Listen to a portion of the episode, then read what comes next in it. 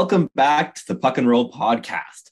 After a little bit of a break, we are back to talk about the Habs in this episode. The next episode will be completely on draft eligible prospects, and we'll we'll get a ton of updates on our personal analyses on those players in that one. But here we're going to focus on the Habs, uh, the Habs prospects. Uh, definitely talk a little bit about Sean Farrell, who is lighting it up for BU, and uh, yeah, and then we'll also get into some trade deadline talk, and we'll have some fun with it. We're gonna each put forward one mock trade, uh, and they might not be overly plausible, but they're gonna be fun, and that's kind of what this podcast is all about is just having some fun with it and not taking everything too too seriously. And today I'm joined by Joshua Rosa and Aaron Idovich. So how's it going, guys? Aaron, they cannot good. How hear a thumbs you? up. on a podcast, you can't give a thumbs up. Like we need we need some audio feedback here. All right. So for the first segment, we're gonna we're gonna focus on some Hab prospects. Um, we're gonna start off with Sean Farrell, who I uh, put a video analysis thread out on him last week. Uh, I I should be getting one out on Matvey Michkov in the next few days, and if it's not out already when this is published, and yeah, Sean Farrell is is for, he's treating the NCAA like it is the USHL, and it's a ton of fun. He he is a pure offensive piece who is among the smartest uh, uh, players in the Habs prospect system, and is probably the best playmaker in it, apart from Lane Hutson, uh, which is again a pretty impressive thing because the Habs have a pretty solid prospect pool. Uh, and in in that game, uh, what what Farrell showed me personally is that he is already good enough for the NHL. The only thing that he really needs to work on in order to unlock his top six ceiling is his skating, and and it really does need to come a decent amount still from now, uh, which I'm hopeful for, just because I think Adam Nicholas is among the best I guess, prospect developers in the entire hockey world. And he's worked more with Sean Farrell than any other player in the Habs system because they were uh, in, in Chicago for two years together. And yeah, so so Farrell again, he's undersized, but he needs to really bring up his his top speed, his acceleration. But more than anything, it's just lower body strength that he needs because he, he can get pushed off by bigger opponents. And in the NHL, that is going to be an issue if he doesn't work on it. But all in all, that that is a pretty realistic thing and and and, and a simple in the grand scheme of hockey thing to fix is lower body strength, right? Like it's just it, putting in hours in the gym, like in, improving his skating posture a little bit. But Sean Farrell's a ton of fun. Uh, what are your guys' thoughts on on Farrell as a prospect? I mean, five point night says quite a bit. It's like Not bad. It's the NCAA. Like in the QMJHL, a five point It is- is it- impressive, but it's the NCAA. Like, what is he doing? Why is he amazing?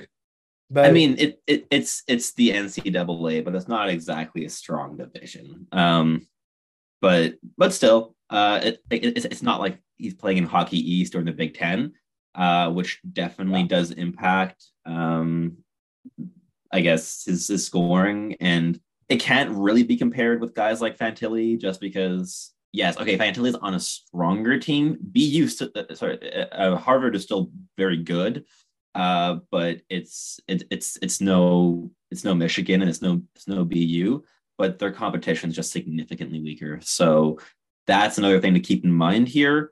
At the same time, his points per game currently uh, 1.7. is is 1.7, which is what like top 10 from the past 10, 15 years in the NCAA. Yeah. So uh, it's I think pretty, he's it's pretty top good. I think he's fifth. It, it- might be right. I think I know Fantilli, Eichel, uh, Gaudreau. Connor, and Gaudreau are, are the other ones that are in the mix there. Um, but yeah, like what, what he's doing is is very impressive. I mean, 14 goals and 41 points in 24 games is nothing to no, nothing to to discredit for Yeah. sure. And yeah, uh, Josh, what are your thoughts on on Sean Farrell? And he's got the Cole Caufield seal of approval. Indeed, he the, uh, does at the draft from day That- one. Yeah. Um I like he's got tools to spare in the offensive zone. Like it's just great to see him work. And I think that in my opinion, skating is one of those things that's pretty workable for prospects. Like it's not one of those fundamental flaws that can stick with a player for his whole career. And it's something that could go from bad to average and he's got a lot of like there's no rush on Sean Farrell. There's no big uh pressure on him to produce and come right up into the NHL and everything. I think if we if he's given enough time and development before making the jump to the NHL, he could drop right into the top six and be great. And I think there's a good possibility of that happening with if he focuses on improving his skating, like I said. Yeah, for sure. It's just the, the the playmaking ability and the intelligence are just such standout skills. And uh, if if you want to go check out the the, video analysis thread that I I put out, it, it uh, again I'm just I'm taking clips from the game, so you can really see what I'm what I'm what, what I'm seeing, what like the things that I think are are notable in this game. And yeah, he, he's he's a, he's a guy that I've been cheering for uh, ever since he was drafted, before he was drafted and uh, he he brings me a ton of joy to watch play hockey because he he plays a style that I just I I, I respect a ton. Right, like it's based on on high end habits, uh, tremendous tenacity, great skill. Right, that that combination of intelligence, skill, and and intensity is one that always stands out to me. And and while not every player, obviously, with that combination makes the NHL or becomes an impact player, it's one where I think the likelihood of success is significantly higher than with other molds of players. And it's it's why I, I like a guy that uh, like Jeremy Wilmer, who we were talking about off air, um, who's in his final year of eligibility. Uh, he's Lane Hutson's teammate at, at BU, and uh, and he's putting up almost a point a game as an NCAA freshman. He is 20, but still, uh, I think I think it's quite notable. Um, and and I'd love to see him drafted, but he is five foot seven. Like he he makes Lane Hutson look uh, beefy and tall, which is indicative of, of, of just how small Wilmer is. I'm pretty sure he's, he's five seven, like 141. Like he's at 20 years old. Like he's not big at all. Or it just shows But- how big Lane Hutson is getting. Yeah, Lane Hutson is is, is really he- he's gonna start making you look short, Aaron. Like like You know, he's my height. now. He's Yeah. like very much my height. I I'm I, I'm still coming to like terms with that. So like my, the first move I made as uh, an editor at Dobber was I went onto Lane Hutson's page and I changed his height and weight. It's like it's, it's, it's the little things or the big things really, but it is the big things. But yeah, and, and speaking of Dobber editing, I, I'm in the next few weeks. I'm gonna put uh, out a ton of player profiles for draft eligibles. So guys that that that that don't have profiles yet, but I think really should, uh, like William Whitelaw, will get their profiles done. Um, and yeah, I- I've also been tinkering quite a bit with the with the upsides and certainties of of draft eligibles, um, which has been meant a lot of downgrades for guys that I'm personally not as high on. Obviously, not I'm not making the entire draft site just my views. I'm I'm I'm, I'm weighing in the game reports from the other scouts, but yeah, it's it, it's nice to, to have it a little bit more in line with with how I'm seeing the draft. But moving back to the Habs, another player who's been lighting it up and who actually genuinely come a long way in the last year uh, in, in, in my viewings uh, who I was not very high on in the summer or even in the fall, is Riley Kidney. Uh, since his trade to Gatineau, he again, it's it's Adam Nicholas. Adam Nicholas gave Kidney the ideal list of things to work on, and it's been attack the middle, attack the middle, and attack the middle some more. So he went from a pure perimeter player last season and the season before and the season before that to actually attacking the middle quite consistently now and uh and the results are there like he's he's dominating the QMJHL this season uh he's he's on pace for 31 goals and 104 points in 60 games again QMJHL point totals should always be taken with a grain of salt uh, but he does have 29 points in 12 games for Gatineau um, since being traded, uh, which is not bad. Um, and, and So it's a Yeah. 145 point pace. Yes, it's it's very good. It is indeed very very good. He's, doing okay. and he is indeed doing okay and and i just find it very interesting to see how far he's come because i, guess it's, it's, it's kind of something that i need to keep in mind more moving forward as a scout as well is just to, to see the power of a good um, director of player development and uh, players that i might devalue because they are pure perimeter players so even if you look at a guy like jordan dumais who's still a pure perimeter guy as a d plus one Kidney became far more middle driven as a D plus two. And like that to, to, to see how that, I guess, the ticking in the brain can can can change with the right support. Maybe I've been too harsh on perimeter playmakers in the past. And uh, that's something that I'm gonna have to keep in mind as a scout personally, just because seeing what's happening with Kidney and and how he's developing. I mean, I, I was I was almost doubtful of him being an, an NHLer period in the summertime. Now I'm seeing like, oh, this could actually maybe be a third line playmaker, maybe as a center, and that is a huge difference in projection uh, from from what I was thinking the summertime.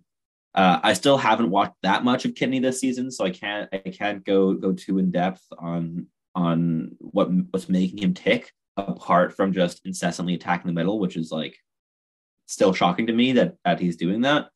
Uh, but I'm going to watch him tonight. I'm going to, to, to the Gatineau 60 and, and versus Ottawa game tonight. It's the OHL QMJHL crossover, uh, which is going to be interesting.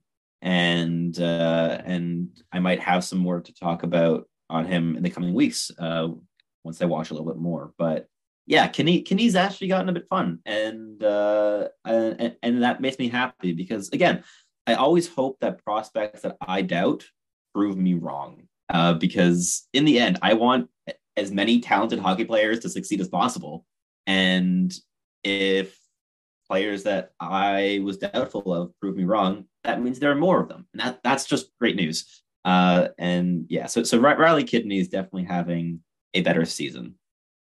Uh, do you guys have any, anything to add on on Kidney? Mm, Not really. I'm a bit still um, questionable about his professional upside, um, but taken with a grain of salt that I haven't really watched any of his games outside of like highlights from this year. Um, yeah, it's indeed a huge turnaround if he could make it work out, and it's just a complete change of his style of play, which makes me think like makes me worried about how he would project against professional um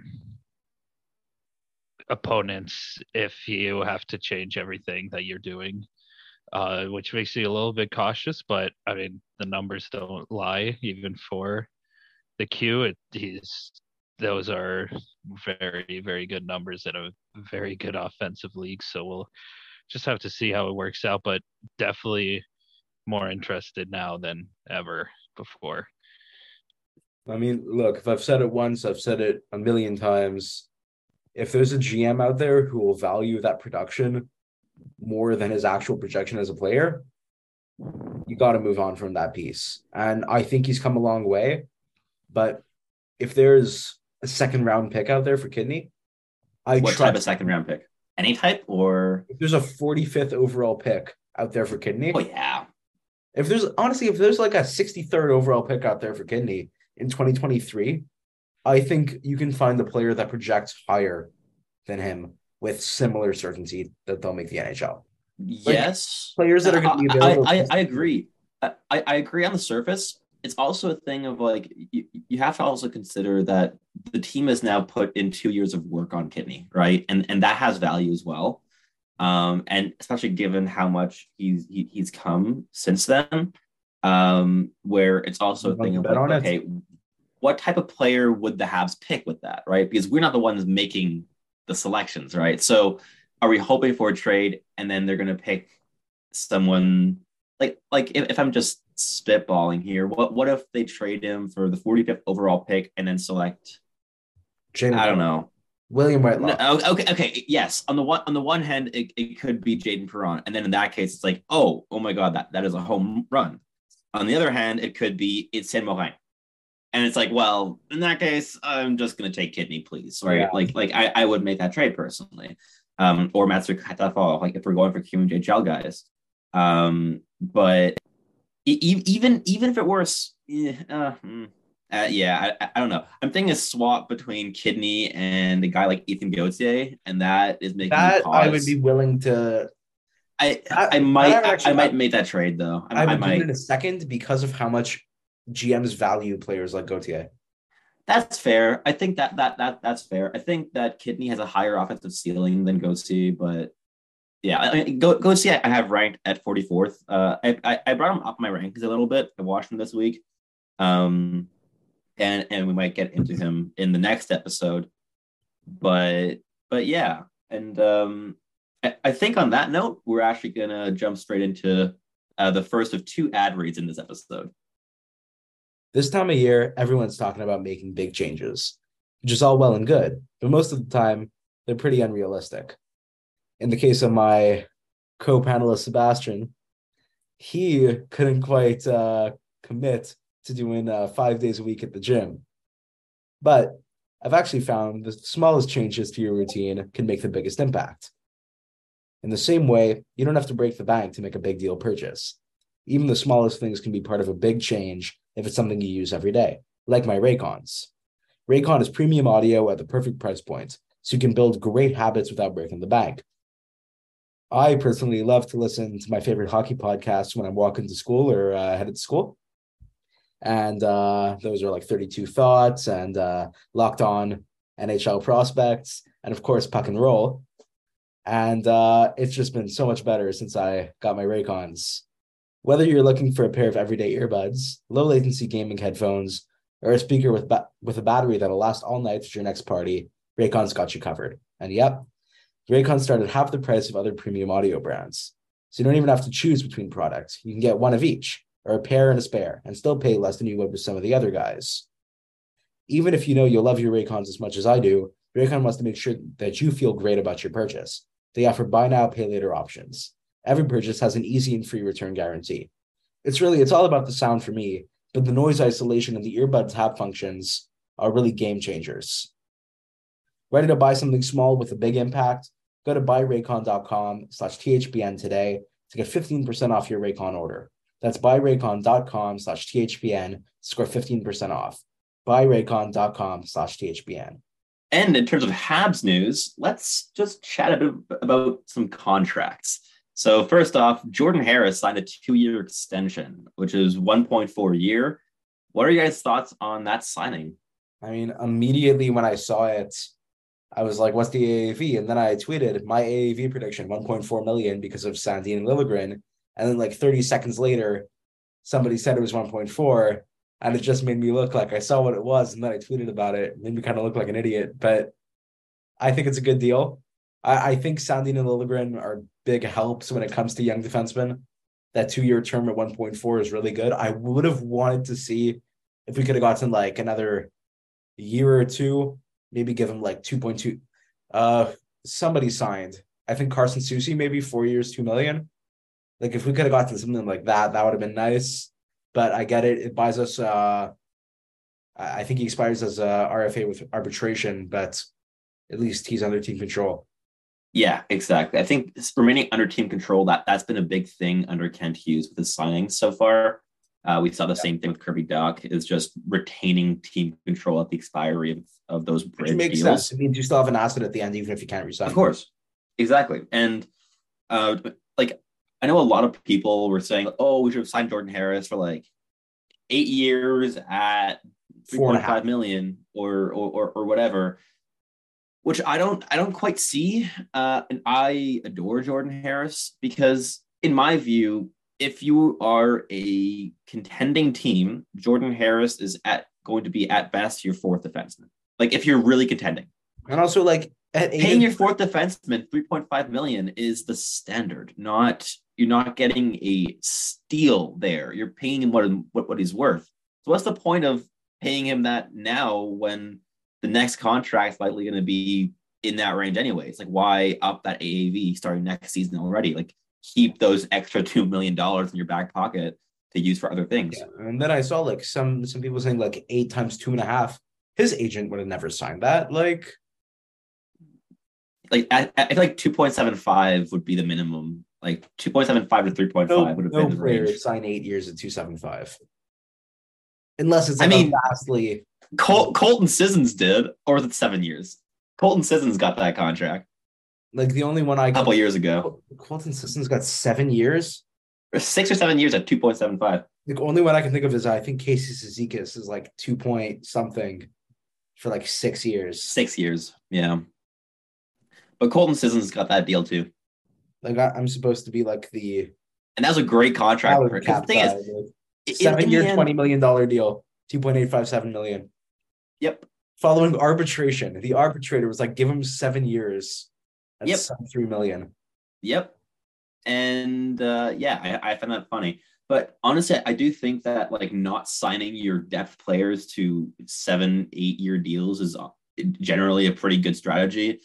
Just because the risk reward, yeah. Like again, I love Jordan Harris, but would I sign him for eight years at 3.2 million or something? No, because I just I, I- don't see what the reward there is because I feel like he's going to be making that mo- that money anyways in a few years' time if when he signs next, his next deal. So there's no point in overpaying him now for what really won't be too much savings later on. Uh, but I, I think this is an awesome deal for for Montreal and for Harris. Like I I, I Jordan Harris is one of, one of the most likable players in the Habs organization. Yeah, Like mo- most likable people as well, right? he, he he won himself brownie points this week, but he was already For sure. such. He, a I mean, he, likable he's, been he's been the most outspoken player on the ha- in the Hab system on on social just, justice issues, Yeah. um, along with with Jayden Struble. Um, like like like th- those two are the only ones that really made big statements um, uh, during during the the whole like, the height of the Black Lives Matter movement and the, the, the the George Floyd protests. So those were the two that, that that came out, which is totally shocking considering that they're the the, the, two black players in the Habs organization. And it's like, well, yes, of course, you couldn't have the white players uh, speak out about that, but uh, which is again, the sport has a long way to come. But but then in this week, seemingly unprompted in an interview, Jordan Harris came out with with like very vocal support for the LGBTQ plus community, uh, and and like also the fact that he named Provorov specifically, I think that that really stood out to me because again, awesome. like usually so it- awesome. usually if you see an NHL player come out with a statement or in an interview or something, it'll be like, oh yeah, hockey should be for everyone. We don't want too much discrimination in the sport, whatever. Jordan Harris pinpointed the exact people that he wanted to address here. It was like Ivan Provorov and the New York Rangers. And it's like, ah, that's so good. That is great to see. It would have been better Um, if the Islanders and the Blackhawks hadn't immediately followed Yeah. suit, but Of course, right? But I mean, the Blackhawks, I think, just they just yeah, no, they're just a garbage organization. yeah, I honestly my, my only hope for for the Connor Bedard sweepstakes is that he doesn't end up in Chicago mainly, and Yeah. then slightly Arizona because I don't want him to play in a what five thousand seat arena. Um, Yeah. but that that that's just because I, I Honestly, want honestly like if he's going to one of those like teams, Vancouver would be cool because he's from there. Vancouver exactly. I love Vancouver, I I love the Anaheim Ducks. Like Anaheim Ducks could be a fun fit. um, wouldn't be my, my first choice. I think San Jose would be really fun, I mean, my first Um, choice is Montreal. albeit yeah, no no kidding. But I I, I feel like I feel like San Jose would be a fun fit. I want to see William Eklund play with uh, Connor Bedard. I think that would just be a love fun William. line. Uh, and they have Daniil Gushchin coming in too. Was and Eklund Thomas center. Like Bordeleau isn't a good enough center for William he's not a first line. center. Yeah. Yeah. Um, but but I, I think I think San Jose could be really interesting fit for that. Um, especially if they sell off on Meier and Karlsson at the deadline, uh, which would be really There's- fun trades to I don't see think happen. there's any way Karlsson moves. Why? What what I, I, I think it could. take on if they retain half? What With- with- five? Not not not not half. I think that I think that they'd bring them down from eleven point five to eight point five. I think that they No, uh, what, what they were rumoring was about 9.4, 25%. Wait, was it 25% or 20%? 25%. Again, that's the rumor. I think that that's also San Jose trying to not retain three million. But I think in the end, if they bring because if, if if you if you bring him down to eight point five and he's a defenseman scoring at a hundred point pace on an awful team this season, yeah, like like you're, you're So gonna what team like, can like, figure team- team teams can make it happen if they if they need to, right? Like they can shed salary. Uh, they they could they could trade an overpaid depth player to like Arizona, uh, for along with like a, a third round pick or something, and then make some room. Like like like cap gymnastics are going to be a factor no matter what in any trade involving Karlsson, but. I, I, I want to happen just because I think it'd be a chaotic trade, and I mean the last Karlsson trade was chaotic, so Yeah. that would be fun from an, from an, an, I entertainment kind of want standpoint. the Leafs to do it.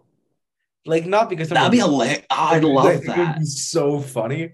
That would be hilarious. I I don't know how they do it. No, because it's like basically San Jose would be retaining say How would they? million, and then they'd have seven and a half million. They'd have to shed- for They'd have to shed Kerfoot, So no, they it would be Rielly. Must- be Rielly. but then who's gonna take on Rielly after this season? Like, because this has been a week a week year for him. Well, Um, it'd be like a wildly expensive trade where suddenly It'd be San Jose funny. is Morgan Rielly at ten and a half million because they're retaining on Karlsson. Yeah, Oh, okay. Like just spitballing. Morgan Rielly, Matthew Knies, Topi Niemelä, three first round picks. Oh my god. Ooh, They're gonna leverage having to take back the salary. The Leafs wouldn't do that. The The Leafs Leafs would not. would. There's no. I know they no wouldn't do that, but I would love that. to see it. Nah. I mean, This was like Three the NBA, firsts and maybe. they're and and two of their three best prospects. the company I work for just bought a Leaf site, so I've had to write like a bunch of Leaf stuff. But I kind of like I sneak in just stuff because also it's it's Facebook. Like you need to get interactions. So I had to write an article about Chychrun to the Leafs, and I said, Knies, Robertson, two firsts, and Kerfoot. You see, that's more in line, honestly, with what. Honestly, like it would because they would have to take send an asset for them to take back on Kerfoot. It's not that unrealistic, but the Leafs fans went insane. Yeah, I, th- I think I think more realistic would be if you remove one of the first round picks. Then I could see that happen because I, I don't think Kerfoot has that negative value. Um, he's he's decent enough. Um, but but yeah, and, and going going back to the Habs and speaking about big contracts, Cole Caufield. What are our guesses? Because now we've seen both Matt Matt Boldy, we've seen the Jack Hughes contract, we've seen the Dylan brand new Dylan Cozens contract, and all that's been been at eight or under between seven and eight million for seven or eight years. Does Caufield fall in that one million dollar opening, or does he go over Jack Hughes? I, I think he's I think he's very much in there. And I think that contract is going to be surprisingly low. Like my, my my my personal guess right now is eight years at seven at seven point eight. I think I think he's going to be at a tiny smidgen below Nick Suzuki. I think he has a ton of respect for for Suzuki, and that I mean we, we we've seen this happen in Boston, where uh where Pastrnak and Marchand did not want to make more than Bergeron. and they they were so lucky that Bergeron was only making six million eight seventy five. Oh yeah, it set set the bar, and I think that we might, see a similar thing with Suzuki and Caufield. um, where, where where Caufield is in that in heavy negotiations and gets up like seven point eight, but doesn't want to like overshadow, or he might get more AAV than Suzuki, but stay under the cap percentage. Um, but I think that like Yeah, but that would be like seven point eight and seven point nine is my guess So At- for eight years. prediction in June when I first joined the podcast, my first episode, we talked about this. Indeed, I said eight years at seven million one one twenty five. I'm Mhm. standing by that. Fifty-seven million dollars. It means that him and Suzuki as a combo, as a duo, would be fifteen million dollars. You, you think he's, he gets less than Dylan Cozens? Uh, Cozens got seven one. Oh, true. Thompson Eh. got seven one five. Yeah, but that, that was Thompson pre superstar. Yeah. Um, So I, I think Caufield seven one two five. Matt Boldy was seven. Jack Yeah. Was eight, which is going to be like the best contract in NHL. be one of the best in the league. That's gonna be. That that that is that is this like player generation's version of the Nathan MacKinnon contract, Yeah, six point. where he's at a six point two. Yeah, like that's uh, a very very good just deal. the most insane deal ever. The same cap percentage actually. Yeah, Back, MacKinnon signed that in 2016 when the cap was 70 odd million. yeah. Josh, what, what what's your guess for Caufield's contract? Yeah, I mean, it's the same thing pretty much. Nothing over eight by eight for sure. Um, I think the market has helped out a lot with that with the recent signings and For sure. yeah yeah nothing i want to get them as long as possible so like eight like there's no questions about because you look at the harris contract and i see there's all those people talking about eight years but i just am worried about it for being that long. But i mean caufield is proven goods he's there and he's the star like no question eight years. And yeah i think eight's a good value for what he brings and keeps him right around there. Probably, yeah, the, The- he likes Montreal clearly, so he's not going to be raking them over the coals for money. And then the whole Nick I mean, like, he just thing. got surgery 10 days ago and he's already back in And and he's Montreal. already back in Montreal. yeah, yeah, I think I- the I- highest it can possibly go is 8 million 125 because that's what Kyrou and Thomas got. I think I think it's gonna be lower. Than, I, I- I think the highest it's gonna go is eight. I don't think he's gonna be making more than Jack Hughes. I think that's a really Yeah. big bargaining chip. Yeah. Despite the timing of that contract uh, being incredible for New Jersey, uh, I I don't I, I don't see how we can leverage over eight.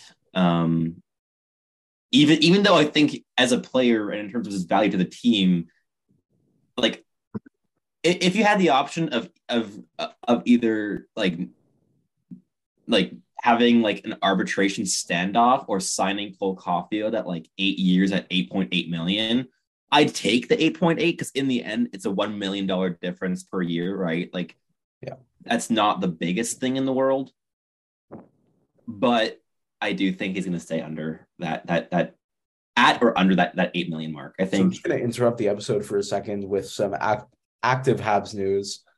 Just like during the game, Bo Horvat just scored from behind the goal line with three seconds to go in the second period. Indeed, he did.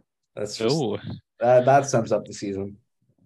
I mean, hey, look, the Habs are going to be Habs. Like, look, it's, it's, good for the it tank. is a reverse take it. retro night. Yeah, So we're not allowed and to uh, they can't win on reverse retro nights. We we know this. Um, yeah. yeah, last one I- of the season, sadly. Yeah, wish we just keep Yeah. wearing them, but Yeah, miss those guaranteed losses. and on that note, we're gonna head straight into our second ad break of the video. The action never ends at DraftKings Sportsbook, especially this year. With tons of ways to bet on all your favorite sports, you can fuel your fandom and feel the heat of the season like never before. Plus, right now, DraftKings Sportsbook is giving new customers a risk-free bet up to $1,000. That's right. Make your first bet up to $1,000, and if it doesn't win, you'll get another shot to cash in. You can throw down on all the major action for ba- baseball, golf, MMA, and more. Plus, with same game parlays, spreads, money lines, over-unders, and props, your betting options feel endless. One game that I'm very excited for is uh, the Habs versus the Blackhawks because whoever loses that game is really winning. Best It's of all, best of all, DraftKings is safe, secure, and reliable. You can deposit and withdraw your cash whenever you want. Download the DraftKings Sportsbook app now. Use promo code THBN, make your first deposit, and get risk free bet up to $1,000. That's promo code THBN, only at DraftKings Sportsbook. Minimum age and eligibility restrictions apply. See show notes for details. And for the final, I guess, collective segment of the episode, we each prepared one mock trade deadline trade. Uh, I know mine's wacky. Uh, I assume yours are wacky as well. And uh, who wants to to get us started with a potential Habs mock trade? And I'm assuming they're all going to be seller based trades rather than like buying on like Timo Meier. But I'm curious, what, what have you guys got drafted? Can I just say something before we get into this? Minor hot take, I guess. Um, it, every trade deadline, I hear all this chatter about how every other sports trade deadlines are way better. And I wholeheartedly disagree because everyone's talking about the huge, like, groundbreaking trades in the NBA this year and why we can't see Connor McDavid bounce around teams for his whole career. And I just, I don't get it. I don't like seeing those huge trades. I'd rather just let players be kind of thing. But I. I, every year, yeah, every year I just see all these like, why can't we have these massive blockbusters? And I just really don't care about those I as much. my real controversial my real controversial take is I kind of love the flat cap. Like it makes sure that nothing ridiculous is going on. It kind of keeps people on their toes. Like one bad move and it can actually mess you up for a little bit. So like I I really it's some it also means that teams like LA aren't winning every year. Like Yeah. there's really good things about the flat cap. And I'm not the biggest fan of Gary Bettman, but like I I, I kind of enjoy it.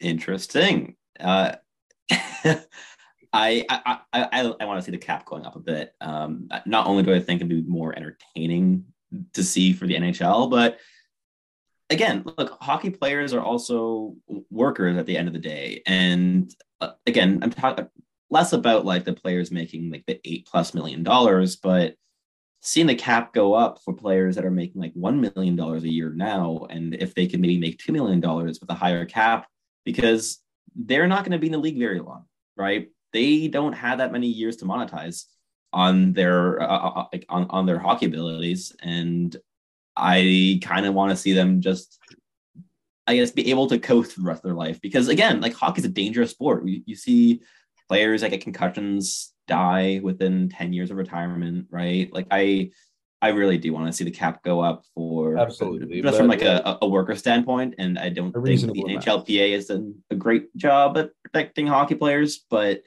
uh yeah, that that that's a little aside. But we'll get straight back into our uh trade ideas. So um Josh, do you want to start us off?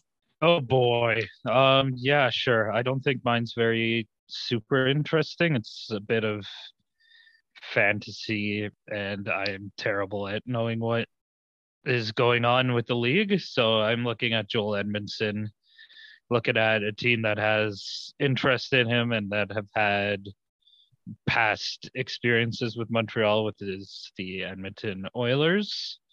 Uh, I'd love to see Jesse Puljujarvi come back if he's not being put on waivers and claimed by Montreal before then. And I could see like a kind of mid round, second, third round pick and possibly like a bigger name, depending on how desperate Edmonton is, being like a Borigo maybe would be interesting. But I could also see something crazy happening with, say, New Jersey if they don't get Meier and trying to get someone like a Josh Anderson. But I don't know who exactly New Jersey would be willing to give up in that regard. But Alexander Holtz. I think that that would be interesting. that could be But, fun. Yeah. Yeah. So Oh, yeah, that's my little thing. Cool. I didn't even have to write a trade because I just pulled up a note from January 14th, 2023 at 7:14 p.m.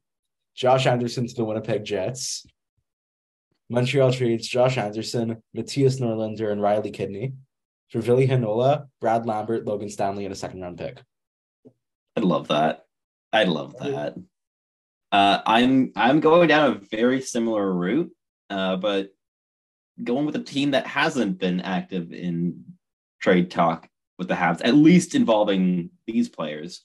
Um, so the Habs send Josh Anderson, Michael Pezzetta, and a 2024 fifth round draft pick to Buffalo for Noah Östlund and Olivier Nadeau. Uh, we know that the Habs were very high on Östlund at the draft. Um, there have been rumors that the Habs would have maybe kept the 13th overall pick if they thought that uh, that Östlund were available there, thinking that he'd be gone before then, which he wasn't. Uh, and Olivier Nadeau is putting up a ton of points uh, with Gatineau this season and playing with Kidney. So I'm sure the Habs uh, have him on their radar. At least they've watched him a decent amount, uh, considering that he's been playing on the same line as Riley Kidney. And they both put up like five points a few days ago. Um, and yeah, I think, I think that, that could be a fun idea. Uh, the, the, it wouldn't be the most the most value in terms of Anderson mock trades, uh, but I think it would make sense, especially considering that Östlund is a high skill, high IQ centerman uh, who can also play on the wing. So I think that versatility also has value. Uh, and that was my little idea. Uh, yeah. You just you know how much I love Brad Lambert. Oh, me, me, me too. You know how much I, love. I was him. getting roasted on Twitter because I like uh, Nazar just came back and I'm of thrilled. course. So I tweeted out kind of like my my final rankings, but when you take a screenshot on an iPhone, you can only crop so much. So I had Yeah. seven names, and I, uh, you have to keep six names. And obviously, the two glaring things there are Lambert at six and Slavkovsky not being there. So Yes. I was just getting destroyed in my mentions. Like, yeah, Lambert at six. That's that's pretty rough. Where's Slavkovsky? Like, he was only at seven, but he might as well be at like fifty. Yeah. Um, I mean, look, Brad, Brad Lambert's one of my favorites. If the Habs can trade Anderson and get Lambert in any way, do it. Like, it's also a thing where I'm confident that, that, that the Habs could turn Lambert into a, a good player, considering that they have Adam Nicholas. Like, Adam Nicholas would do such fun things with with with Brad Lambert. Like, he turned him into a very interesting player. I also think that that Marie Philip Poulin would be a great person to advise uh, on Brad Lambert. Um, Definitely, yes. with that like high speed, high skill game uh, that that that she's known for and that Brad Lambert's known for. If Lambert hits, he hits. He hits, yes. If he hits, he's a first. He, he- could be a first line Yeah. winger, um, uh, or center. I liked him more I at project him center. as a winger. I, I do like him a lot more at center. Uh, maybe a high end second line center, but yeah, he, he's gonna be a really valuable piece wherever he ends up if he can if he can hit. And it's a big if, but it's just such high high upside where yeah, I I, I I'd love it. But the Habs also just passed on him with the Mesar pick, so I don't know how high they were on him. Mesar had to begin with. Like, Mesar did have him Yeah. seven night. Want to talk about that one? sure, three points or four Three points. points. Three, Three points. points. I believe it was two goals, three points. Which it was, is it was a dominant coach. win for Kitchener, but but yeah, like, m- m- I think I think a lot of people are discounting Mesar's value as a prospect this season, Yeah, uh, just because he's not re- letting up the OHL, but he's still playing a really professional style game. Uh, it's very clear that he he's he's coming from a professional setting. Um, his habits are so sound, and I, I, I like him a ton. I, I I really am a big a big fan of his game. I was And, expecting him to uh, go point per game, and he's like three points under it. So Exactly, exactly. He- he- he's he's right around there, and I think you could bring him to the ECHL next season, and, he, and he'd do just fine, even the AHL. Um, but I, I think he's yeah, going to the AHL next season. probably the AHL. I think he's good enough for it, and Like you have a guy like Jan Mysak in the AHL doing okay. For sure. M- Mesar would be fine. Mesar would be fine. Um, and and speaking of the AHL, actually, we need to talk about Raphael Harvey Pinard, who has come up to the NHL and is almost at a point a game. Has like, another points already. This I know. Just got an assist. He just got an assist tonight. Uh, nice primary assist on a Suzuki goal, uh, and tonight this afternoon. Um, but yeah, great play by him. Like like he he he made that goal. It was a great great pass. And uh, he has what now? Five goals and two assists in just under eight games. It's not bad. It's not not not not too shabby. He is he is shooting like thirty percent, and we, we can ignore that for now. But Hey, we thought Yeah. Suzuki was going to be sustainable, so do, oh yeah, we totally always Yeah. were talking about I, sustainability. was the I saw we people on. Twitter like, "Yeah, Suzuki's going to keep this up, eighteen or twenty-two percent or whatever." Remember in December when Suzuki was higher than than Elias Pettersson and Rasmus Dahlin on that like under twenty four Yes. list? Yes, because he was And- and I was just like, 105 You're setting him up 15 to fail. Like if your expectation is for him to be better than Pettersson and Dahlin, like I'm sorry, but that's just not Yeah. fair on Suzuki. Like he's If I not that learned guy. anything about hockey media, they did that on purpose so that they would get. of course, no, they, they they got engagement and they got like they, they got So what they engagement. Wanted. And uh, now looking back, it's like, oh, Pettersson has like has like 62 points in 50 games on a bad Vancouver team. It's like, well, Suzuki uh, only scored a second goal in like a month today. So Yeah. yeah, yeah. But uh, yeah, and, and for the final segment of this episode, uh, Joshua and Rosa, the floor is yours for this day in Habs history. On this day, the year of our Lord 1971, Le Gros Bill, Jean Beliveau scored his final hat trick and his 500th career goal in a 6 2 win against the Minnesota North Stars. He finished his final season that year with 25 goals and 76 points in 70 games, most points on the team for that year. It stands up with Mike Bossy and Hakan Loob as one of one of, if not the best final seasons of any NHL career, especially considering Beliveau was 39 at the time and Loob left the NHL early to play in Sweden, and Bossy's career was tragically cut short due to back issues. Everyone knows Beliveau won 17 Stanley Cups, most of any individual. It's top three in every offensive category in Canadiens history, the longest tenured Canadiens captain, and one of the few players to have the Hockey Hall of Fame wait time waived after he retired. But he was also so good that he changed the course of an entire league. Beliveau was discovered by Frank Selke at the age of 15. At the time, there were two types of entry level contracts C forms and B forms. C forms were signed with a specific date in the future in mind where the player would be brought up to play in the NHL, while B forms were signed with no date, simply that if the player decided to turn pro, he would play with the team he signed the B form with. Now, Selke wanted Be- Beliveau to sign the C form, but Beliveau decided to sign the B form instead and play in the amateur Quebec Senior Hockey League. By 1953, Beliveau had played the most amount of games in the NHL allowed by an amateur, but never showed much interest in going pro. So, what did Selke do? He and the Canadiens decided to buy the QSHL Hockey League, converted it to a minor pro league, which forced Beliveau to make the jump to the NHL and the Canadians for good. Also on this day, George Vezina became the first goalie to win 100 games in a Montreal Canadiens uniform in 1925 in a 10-3 win over the original Ottawa Senators. Between 1910 and 1925, Vezina was the only goalie to play for the Canadiens. That's 327 regular season games and 39 playoff games in a row, to be exact. He was given the nickname the Chicoutimi Cucumber for his hometown and calm demeanor. He recorded the NHL's first shutout, a 9 0 win against the Toronto Arenas in 1918. And a month later, he was credited with the first NHL assist by a goalie on a goal by Newsy Lalonde.